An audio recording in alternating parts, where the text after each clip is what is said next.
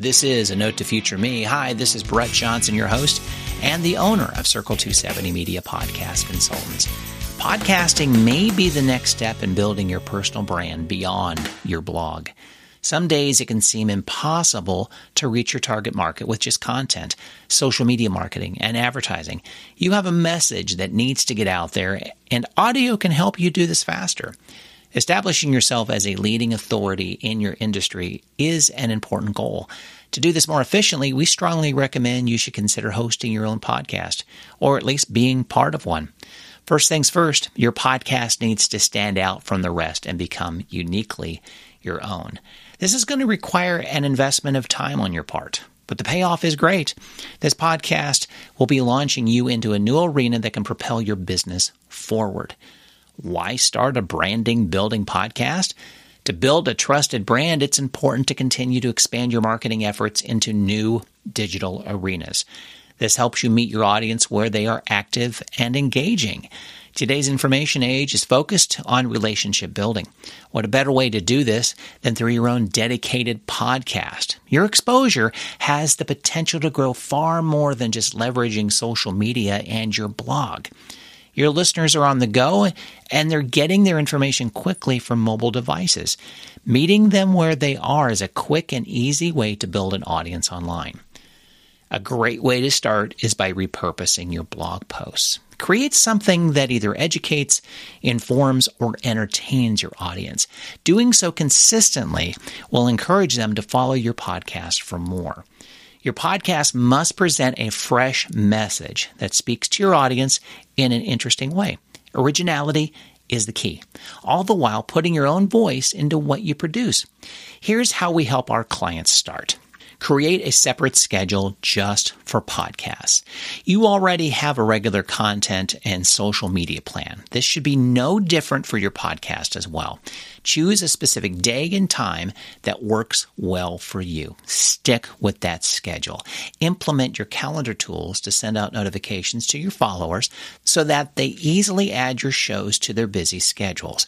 This offers them the opportunity to listen as they get notification or by encouraging them to follow your podcast on their preferred podcast player. Expand your branded online profile. Once you know what your show is going to be about, expand on your established online brand. What you choose should be consistent with what you have currently created, yet let it reflect a podcast style. Use a general but flexible template to save some time. We advise not to write a full length script for each podcast episode. However, you'll want to put together an outline or template to follow but customized for each podcast episode. This includes a general introduction for each episode and a general list of questions if you're conducting an expert interview, and your cue for a standard outro to help you end the episode. Include a clear description. Let people know right away what your podcast show is about. Do this without writing too much information. This should be done with the right keywords for each topic and without reading like a sales message. Use short, attention grabbing episode titles. A long, drawn out headline tends to turn people away. You want to quickly grab their attention. Do this with catchy titles that speak directly to what the podcast episode will be covering.